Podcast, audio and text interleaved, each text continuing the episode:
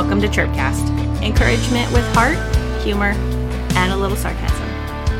I want to jump right in here and start talking about a story that's in the Bible, recorded in the book of John, chapter 4. And I think that it is incredibly fascinating. It's one of my favorite stories, and I think that it's worth talking about. So let's jump in. Well, Jesus and his disciples, they were traveling and they had to go through Samaria.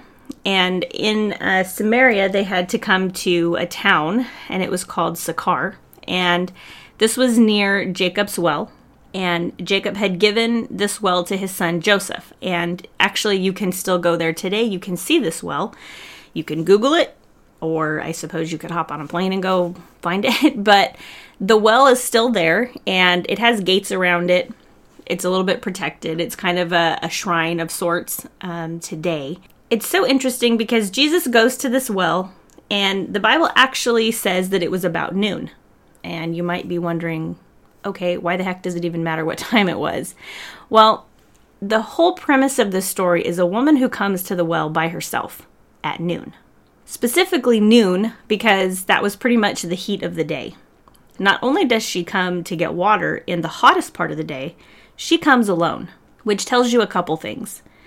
One, she did not have friends to come to the well with because the women would typically go earlier in the morning when it was cool and they would draw all the water that they would need for the day. She, however, waited until it was noontime and nobody was supposed to be there in the afternoon. Surprise! Enter Jesus. So when the Samaritan woman comes down to draw water, uh, Jesus asks her a question. He says, Can you give me a drink? And the Samaritan woman was taken aback because, first of all, he's a Jew, she's a Samaritan. Not only is she a Samaritan, she's a woman. And a woman and a man were not exactly supposed to be having interactions without somebody else around. And so it was very culturally unacceptable for Jesus to be having a conversation alone with a woman, and she's a Samaritan woman.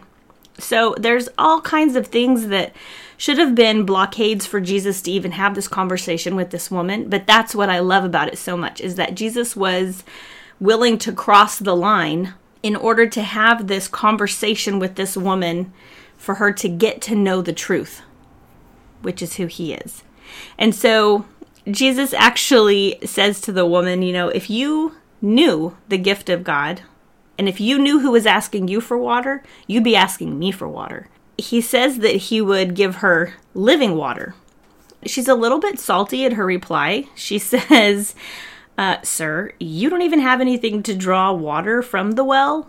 And where are you going to get this living water? Are you better than our father Jacob? So she she kind of like she knows her history, she knows her background, but she's a little bit snarky in her reply because she's probably thinking I don't have time for this. Ain't nobody got time for this. Like, she's just, let me get my business done and get out of here. I don't need this. I don't need a problem. I've already got enough issues going on at home, which, you know, this could be the dialogue in her mind as opposed to what's going on on the outside. And so Jesus lies to her Everyone who drinks from this water will be thirsty again. Uh, no kidding. It's a well, it's water. We're human we'd be thirsty. But he continues and he says, But whoever drinks the water I give them will never thirst. And he says that even indeed the water that I give them will become in them a spring of water welling up to eternal life. This woman is probably thinking, This guy is psycho. I don't know who this man is. He's not from around here. He's not familiar and he's babbling on about living water and he's going to draw water and he doesn't have anything. So she's like, This guy's crazy. And so she says to him, Sir, go ahead, give me the water. I'll take some so that I don't get thirsty and have to keep coming down here to draw water. So she's being a little bit sarcastic. So I gotta say, I, I'm kind of on the same level with this woman when it comes to that because I've had people tell me things and basically my my response is prove it. And that's what she was saying. You know, you're talking a good game here. Prove it. Prove that you have something that I absolutely need. And so he says to her, Go call your husband and come back.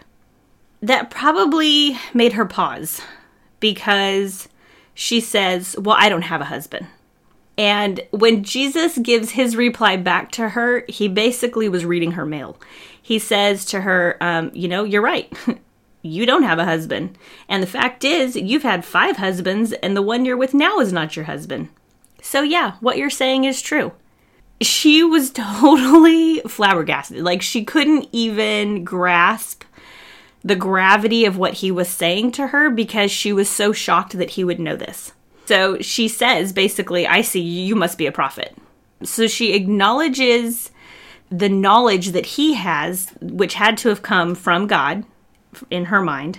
But Jesus keeps talking to her and and he's still having this whole conversation with her and he starts talking to her about worship.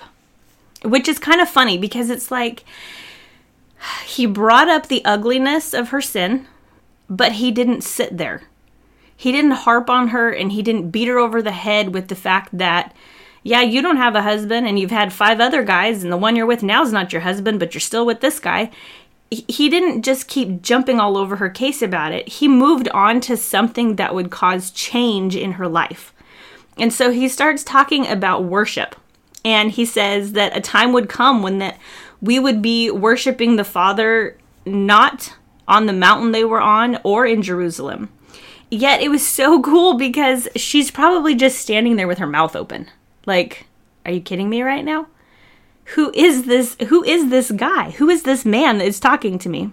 I love John 4 23 24, and he says, Yet the time is coming and has now come when the true worshiper, worshipers will worship the Father in the Spirit and in truth for they are the kind of worshippers the Father seeks. God is spirit, and his worshippers must worship in the spirit and in truth. It's so cool because her response is totally humble. There is no more bitterness in her voice, there is no snarkiness, there is no sarcasm. She says, I know that the Messiah is coming. And I know that when he comes, he will explain everything to me. And she's about to have her socks knocked off, honestly, because then Jesus says to her, I, the one who is speaking to you, I am he. What? The Messiah is sitting at a well talking to a woman who is basically an outcast in her own society among her own people. And this is who Jesus chooses to honestly and openly reveal who he is to her. I, I, I love it. I love so much that Jesus wants to talk to the outcast, that Jesus wants to be the king of the least of these, that he is not looking for people that are perfect and have it all buttoned up and have everything put together. No, Jesus is looking for people who are just going to be open, humble, and obedient. Wow. That just, like I said, this story is fascinating to me in in the light of Jesus, we see our depravity. We see our lack. We see the smudges, the bad grades, the mess ups, the hurts that we have caused other people, the ugliness that we have harbored in our own hearts. But Jesus spoke truth to this woman, and it brought her to the realization of who he was. He didn't make her hold up a mirror and look at herself and focus on her problems and the issues that she was dealing with. He was saying, I can fix all that. I can be the one who can take you under my wings and I can shelter you and I can watch over you and I can fix all that is broken. I don't know if you have seen it's called The Chosen and it is one of my all-time ultimately favorite depictions of the stories in the Bible. And this scene is actually in that. And again, it's called The Chosen. Google it, look it up. I promise you will love it. It is just it's one of a kind and it and it's just amazing. I can't I can't even tell you put into words how awesome it is. And this scene is in it and at the point in this in the chosen when Jesus tells her that he is the one, he is the Messiah.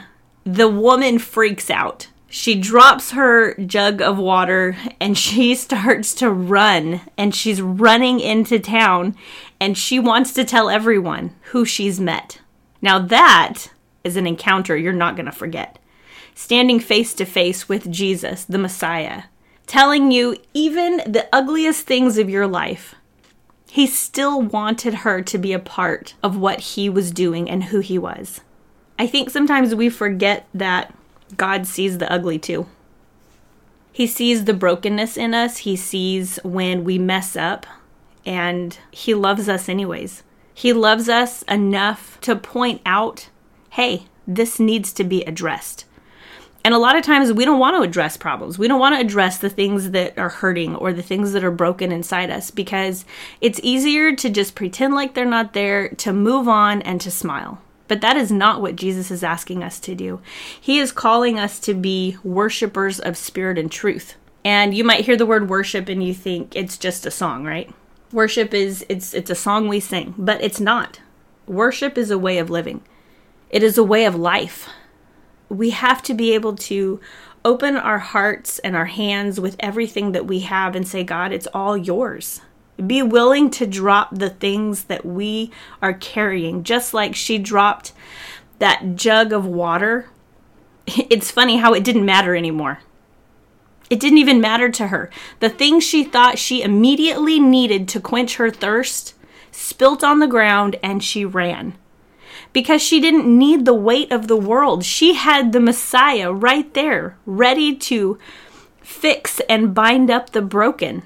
I don't know what might be broken for you today. Maybe it's relationships, or maybe it's your heart. Maybe it is something that is weighing heavy on your mind that you can't take care of on your own, or it's other people that you love so much and you can't fix the broken in them. But, friends, I'm going to tell you, Jesus can. Jesus can fix every single thing. There is not one day that goes by that I don't have a thankful thought. And that's not because I'm super amazing and incredibly spiritual about everything.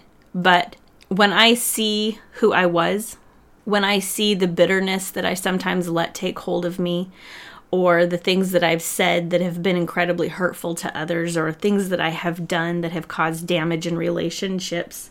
I have to be able to grasp the fullness of my sin to be able to understand the weight of forgiveness. Maybe just taking time to talk to God today and ask Him, God, what is it that I'm holding on to? What weight am I carrying today that I need to let go of?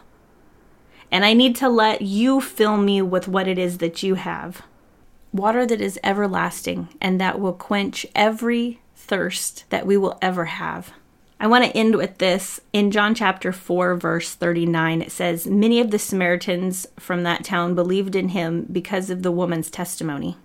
What's your testimony? What do you share? What does your life speak of when it comes to Jesus? Are you open about your faith and about the things that God has done in your life? Or do you feel like your faith should be kept private?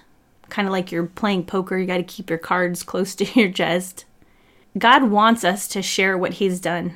That's the point of life. You know, the point is not to gain and to get more and to be more popular, to have as many friends, as many likes as we can get. Nope. It's really cool that Jesus would break down these barriers that he would talk to a woman from a different culture, a completely different class of life. To a lot of people, she was definitely the less than. Jesus loves you today. He wants to be the one who can give you something beyond what your eyes can see right now in front of you. He wants to fill your hearts and your minds with truth, and He wants us to see who He is he wants us to be able to stop and realize that He is the only one who can fully satisfy. Thanks for listening today. I hope that if you were encouraged, you can like and share. Feel free to check out some extras at Chirpcast Amy on Instagram. I would love to connect with you there. Have a wonderful day, and we'll catch you next time.